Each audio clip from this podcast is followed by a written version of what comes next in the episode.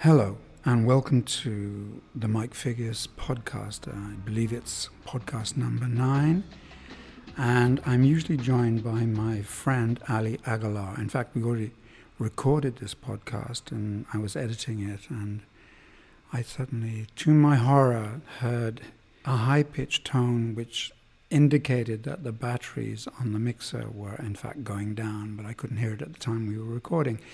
So it, it's a shame, because I think it's an interesting podcast. And so I'm going to re-record the beginning part of the podcast, and then Ali will cut in and, and join us towards the end. So um, I want to say that I've really enjoyed doing the podcast, and I hope you've enjoyed listening to them, and I'd welcome any feedback or comments either way. I was a bit reluctant to do it at first, and I'm, I'm very grateful to Ali for sitting in with me, because he's a fountain of knowledge and he has a great memory, and he, he knows a lot about film and people's names, the stuff that I always forget. And so uh, thanks, Ali.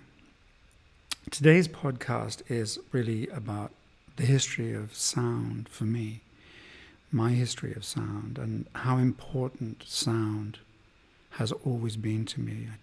As a musician, obviously, but also, funnily enough, as a filmmaker. I would go as far as to say I think sound is the most important thing in cinema.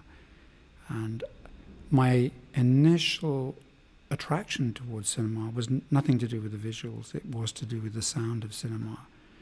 Even as a kid, I think I was so overawed to sit in such a large space and hear this sound um, all round me, and the kind of, I didn't realize it at the time, but the fact that the, the use of microphones to create the kind of intimacy of the close-up. So in a close-up, you're not just looking at the camera up close, you're listening to the microphone up close. And that gives the edge to cinema, that makes cinema what it is. For example, it, it achieves something that you could never begin to achieve in a theatrical production. From a very early age, I was fascinated by sound, and I can't remember how old I was, maybe about seventeen or something. I got hold of a tape recorder, a Grundig tape recorder. It was mono, had a very basic microphone, um, but I started making recordings on that. And one of the first recordings I made was in my parents' house, this beautiful farmhouse in the Cheviot Hills of Northumberland. And briefly, my father was obsessed with jazz. He was an amateur jazz pianist. And his hero was a genius black musician called Teddy Wilson, who revolutionized piano playing in the nineteen thirties and nineteen forties, and was also Billie Holiday's, in the early days, a main accompanist. He also played with Benny Goodman, very famous. So my dad, Larry, he worshipped Teddy Wilson. Now, Teddy Wilson in the late sixties did a tour of England. Not a great time for jazz music because of the Beatles, and the trad jazz boom was over, and they were supposed to do a concert, Teddy Wilson and his band, in Newcastle. The concert was cancelled. I don't know the absolute details, but somehow my father suggested to another local jazz musician that they should have the concert anyway in our house. Now, it was quite a big farmhouse, but it wasn't that big, and it was in the middle of nowhere, literally. But we had a Teddy Wilson concert in our house. We had a white grand piano, which my father had bought for five pounds from the local school teacher who was moving to a smaller house. We hired a tractor. I think it was more expensive for the tractor trailer to bring the piano the seven miles to our house, but we had this white grand piano, and Teddy Wilson played it. And I recorded that concert, and I still have that, and it's quite something.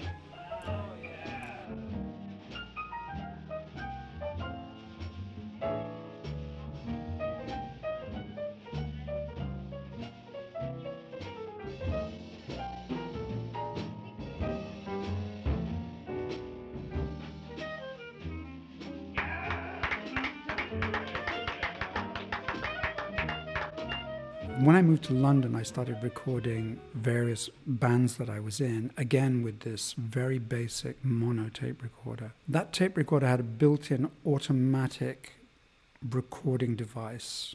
There were no level controls.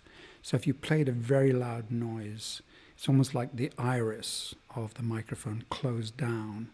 And then if you played very quietly, the gain level opened right up. So you got these surges. If there'd been a, a, a big bang on the drum, it would close and so on. So you've got this kind of very specific sound. I've recorded the People Band, which is the kind of free jazz ensemble I've been playing with since I was eighteen. Uh, uh, the first recordings were on this tape recorder. When I joined the People Show, which is this brilliant, unique British performance art group, they already had a guy called Dodd, who was kind of a brilliant sound artist.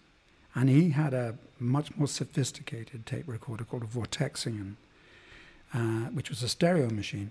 And I was super impressed by that. And also he was cutting up the tape. And I was again fascinated by the possibilities of what you could actually do with sound recording. Quite simply, all you needed was a little metal block and some basically sellotape and a, and a razor and a China craft pencil to mark the tape.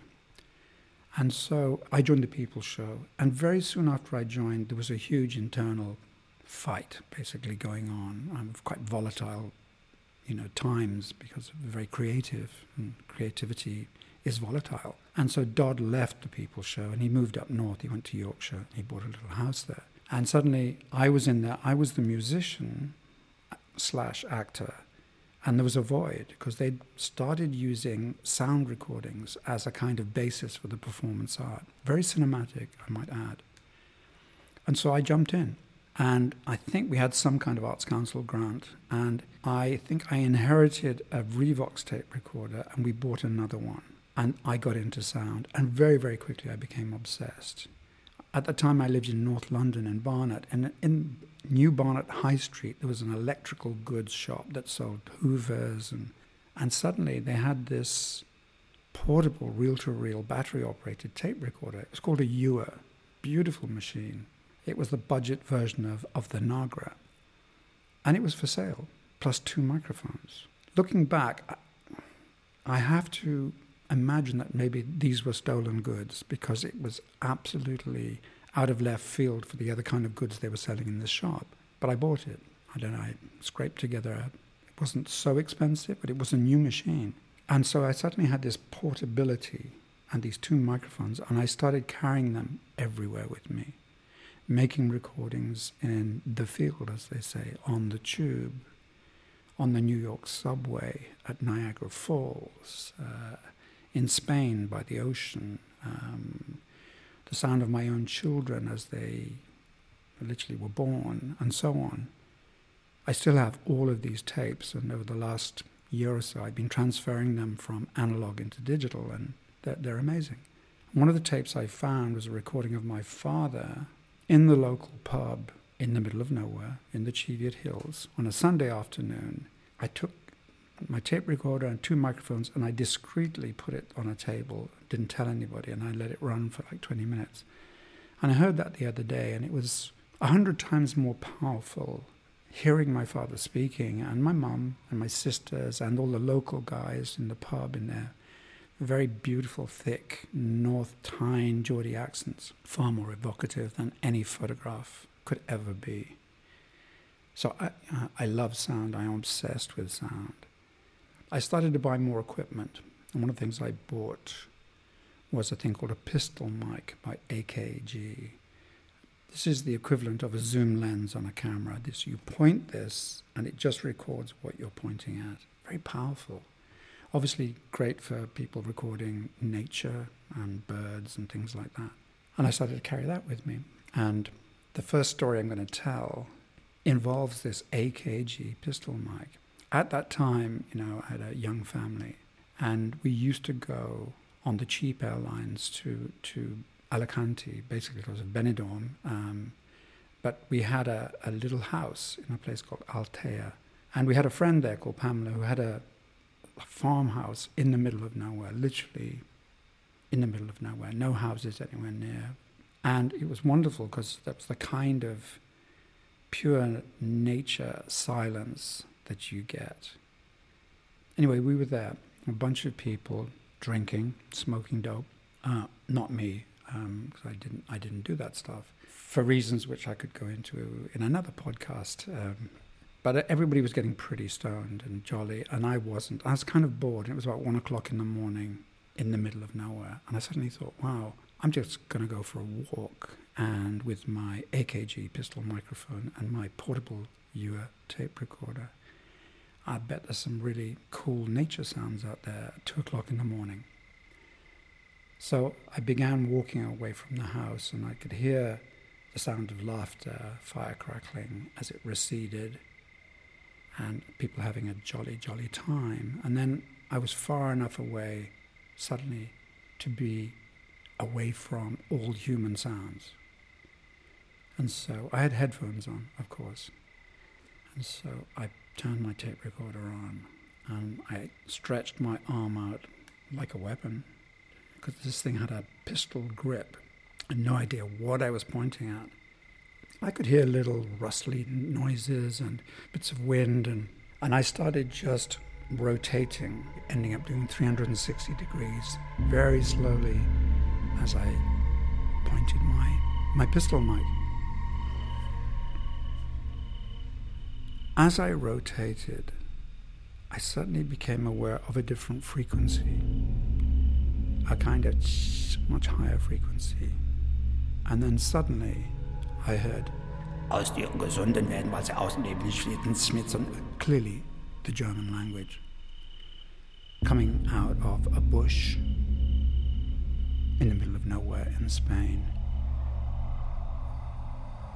It would be accurate to say I almost crapped myself. I mean, I was like, and it's not like I'd suddenly put a torch and, you know, but I, you know, the question obviously in my mind was, what were the Germans doing in a bush in the mountains in Spain? And of course the answer was much simpler than that, which is, if you are wearing headphones and you're pointing a microphone and you have cables and they're going through electrical circuits, at a certain point you become a radio receiver. So what I picked up on, just in that particular angle, was the German equivalent of the Deutsche World Service, I guess, something like that. But, it, you know, it was a scary, freaky moment, strange moment with sound. The second moment was just as strange, in fact, more so. Moving forward a few years, this was before I started making films, I had left the People Show. I had formed my own theatre company, um, the Mike Figgis company. I did three very complex performance art pieces that involved film, sound, live music, pre-recorded music, opera, so on and so forth. And so I was, I was pretty evolved now with the sound. I had recently seen Francis Ford Coppola's amazing film, The Conversation, which, if you haven't seen it, I recommend that you do see it, starring Gene Hackman. And Hackman plays a sound genius, but he's a hacker. He's a man employed by various people to spy with audio on other people. And the opening sequence is pure genius. It's probably my favorite opening sequence of any film, because it shows him trying to track a couple who are walking across Union Square, and they're talking to each other, and people keep getting in the way. There's a jazz band, there's a juggler, there's a performance artist, and extraneous noises. And what's brilliant about the opening sequence is not just visually it's beautiful, but the sound mix on that opening sequence is beyond beautiful. And I think Walter Murch was responsible for that. And I interviewed Walter at some length and and quizzed him about how he did all this. And he said that actually they had to make up a lot of stuff because they were so ahead of the technology at the time. The technology didn't actually exist, and they had to kind of, they had to invent their own. And one of the things they do in this in this film and in this sequence is they basically use a highly evolved graphic equalizer, which is a device that will take out various bands of the sound until you isolate the one sound band. If you think of it as a kind of, you know, multi-layered thing, the high frequencies, the middle frequencies, low frequencies, to isolate this voice so you get the clarity. So it was all about finding out what they actually said. So that was hugely responsible for my whole way of thinking about sound at that point. So I'm at that time working with um, a very famous British actress called Sarah Miles. Sarah Miles had been in The Servant and various other, you know, very iconic British films. And she was kind of a Kate Moss ahead of her time in the sense that she was controversial. She was young, she was an alternative. She wasn't a classically trained actress as such, but she worked with Laurence Olivier. She was married to a very famous screenwriter and then divorced. And she had a, let's say, a tabloid life. And I met her much later on where she was training to be a singer. She was working with a wonderful opera singer called Bettina Jonic, and who I was working with. And she introduced me to Sarah Miles. I have to say, I was a huge fan. I always thought she was incredibly beautiful. I was kind of fascinated by her as a character, and um, I was delighted to meet her. We got on very, very well. It turns out she was writing a kind of musical, and she was preparing a T V show. She liked me. Long story short, we ended up working together, and I was helping her with her music and writing the music for some of her words and so on. She and Bettina Jonic fell out very, very quickly, and Bettina said, look, actually, she's... She's a very strange woman. I think she's a witch. She's clairvoyant. She has special powers. She famously drank, I think, a glass of her own urine every day. I mean, that's not unusual, by the way, and some people think it's very healthy. She was an eccentric, still continues to be an eccentric, I'm sure, and rather a special, unique person. The more I got to know her, she started telling me about her life in Hollywood, and one of the The very traumatic things that had happened to her was that I think she'd had an affair with a journalist, American journalist, and he became a little bit obsessed with her, became a bit of a stalker. She was making a film with Burt Reynolds called The Man Who Loved Cat Dancing, and the journalist came to visit her, really wanted them to be together again. I think Sarah, for her, it was all over. There was an event. He died. His skull was, I think, fractured, and there was an inquiry. There was a murder inquiry, in fact. Um, the production was halted. Top Hollywood lawyers turned up, and eventually, I think, an accidental death verdict was recorded.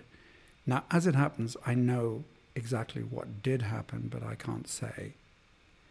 All I can say is that Sarah started to tell me that she was in communication with the dead man. And I said, in what way? She said, oh, he talks to me. You know, we often communicate. In fact, I have a tape of us talking to each other. My interest was piqued. Remember, I was fresh from The Conversation. I said, I'd love to hear that tape. It was a cassette. Now, the cassette had been recorded in Los Angeles, where Sarah was living. Clearly, she was either drunk or stoned, and I couldn't, she was slurring her words, et cetera, et cetera. And she played it to me, and I could hear like her mumbling, mumbling something, and then another voice, but I wasn't convinced. So I smugly said, I had bought a graphic equalizer. As thank you, Francis Ford Coppola, I went out and bought a graphic equalizer.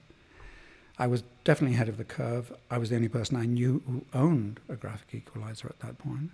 I said, can I borrow the tape for the weekend and let me analyze it? She said, sure. She gave me the cassette tape. So I went home and I had a studio where I lived. And I had, my setup was I had two Revoxes. I had my portable Uher. I also had a four-track Tiac. I had a beautiful analog studio. And a mixer, and most importantly, the graphic equalizer. So I knew what I had to do. So I took the cassette and I made a copy immediately onto reel-to-reel, quarter-inch tape. So I never had to use the cassette again. I then ran my quarter-inch copy, now my master, through the graphic equalizer, onto a second recorder and made a second recording. And what I started to do was I started to knock out the low frequencies and isolate the frequencies where these two voices existed. It's not a very difficult thing to do. You just play with the, f- the faders until you kind of go, oh, now I have complete clarity on her voice. And I made a copy. And then I ran that copy through again and made another copy. It became clear to me very, very quickly that this wasn't another voice. It actually was Sarah's voice. It was in exactly the same frequency. And the more I isolated it, the more obvious it became that she... I'm not saying that she was trying to fool anyone. I think she probably was a little bit possessed at that moment. Um, I didn't doubt what Bettina Jonic said. Well, she clearly was um, extraordinary. She did have powers of perception that were not normal. Anyway, I thought, okay, I'll, I'll just have to tell her, look, I, it's it's just you. Um, and then I thought, I'm going to run it through one more time, and this time I'm going to try some higher frequencies. So I knocked out middle and low, and I started pushing the high frequencies. These would be the frequencies where you hear something like little clicky sibilant noises and those kind of things. And I ran it through, and I started to hear something, a kind of sort of noise. I thought, wow, that's interesting. I didn't hear that before. Ran it through again, swapped the tapes, made another copy. And now this time I really pushed just the high frequencies and took everything else out. Again, I'm wearing the headphones. It's probably about eleven o'clock at night. I'm in my studio, it's dark outside, and I run it through. In the sub-frequencies, I can hear this kind of... which would be Sarah's voice. But I'm hearing that stuff much clearer. And then suddenly I hear the following. Sarah. Sarah. Get away. Get away. And... I mean, those headphones came off like, what the fuck? And uh, I literally, my hair was standing on end. I was completely freaked out, to the extent that I, it took me a long time to play it back. Did I really hear that? Did I really hear that? I still have the tape. Anyway, this was Friday night. I couldn't wait until Monday when we were going to meet again. So I go in on Monday morning, and Sarah's very impatient. She said, so, so, did you find it? And I went, look, Sarah, I analyzed it, and it, it, my opinion is that is your voice, that's not him. You are somehow channeling. Maybe you heard his voice and you channeled it, I don't know. And then smugly I said, but check this out, and I played it back.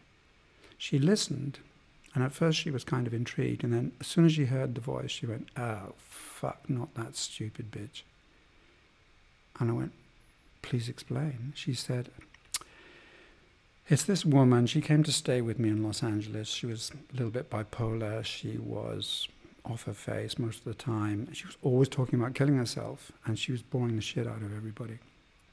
And I think eventually I or somebody else said to her, look, you know, if you're going to kill yourself, get on with it. If not, shut the fuck up and move on. And um, she killed herself. And now I can't get rid of her. She interrupts every interesting conversation I'm trying to have. She won't go away. She's a pest. And in a nutshell, I'm not interested. And I was sort of like, but I just found this... I'm. Uh, it was funny. I mean, that's, in a way, sums up Sarah Miles. Um, yeah.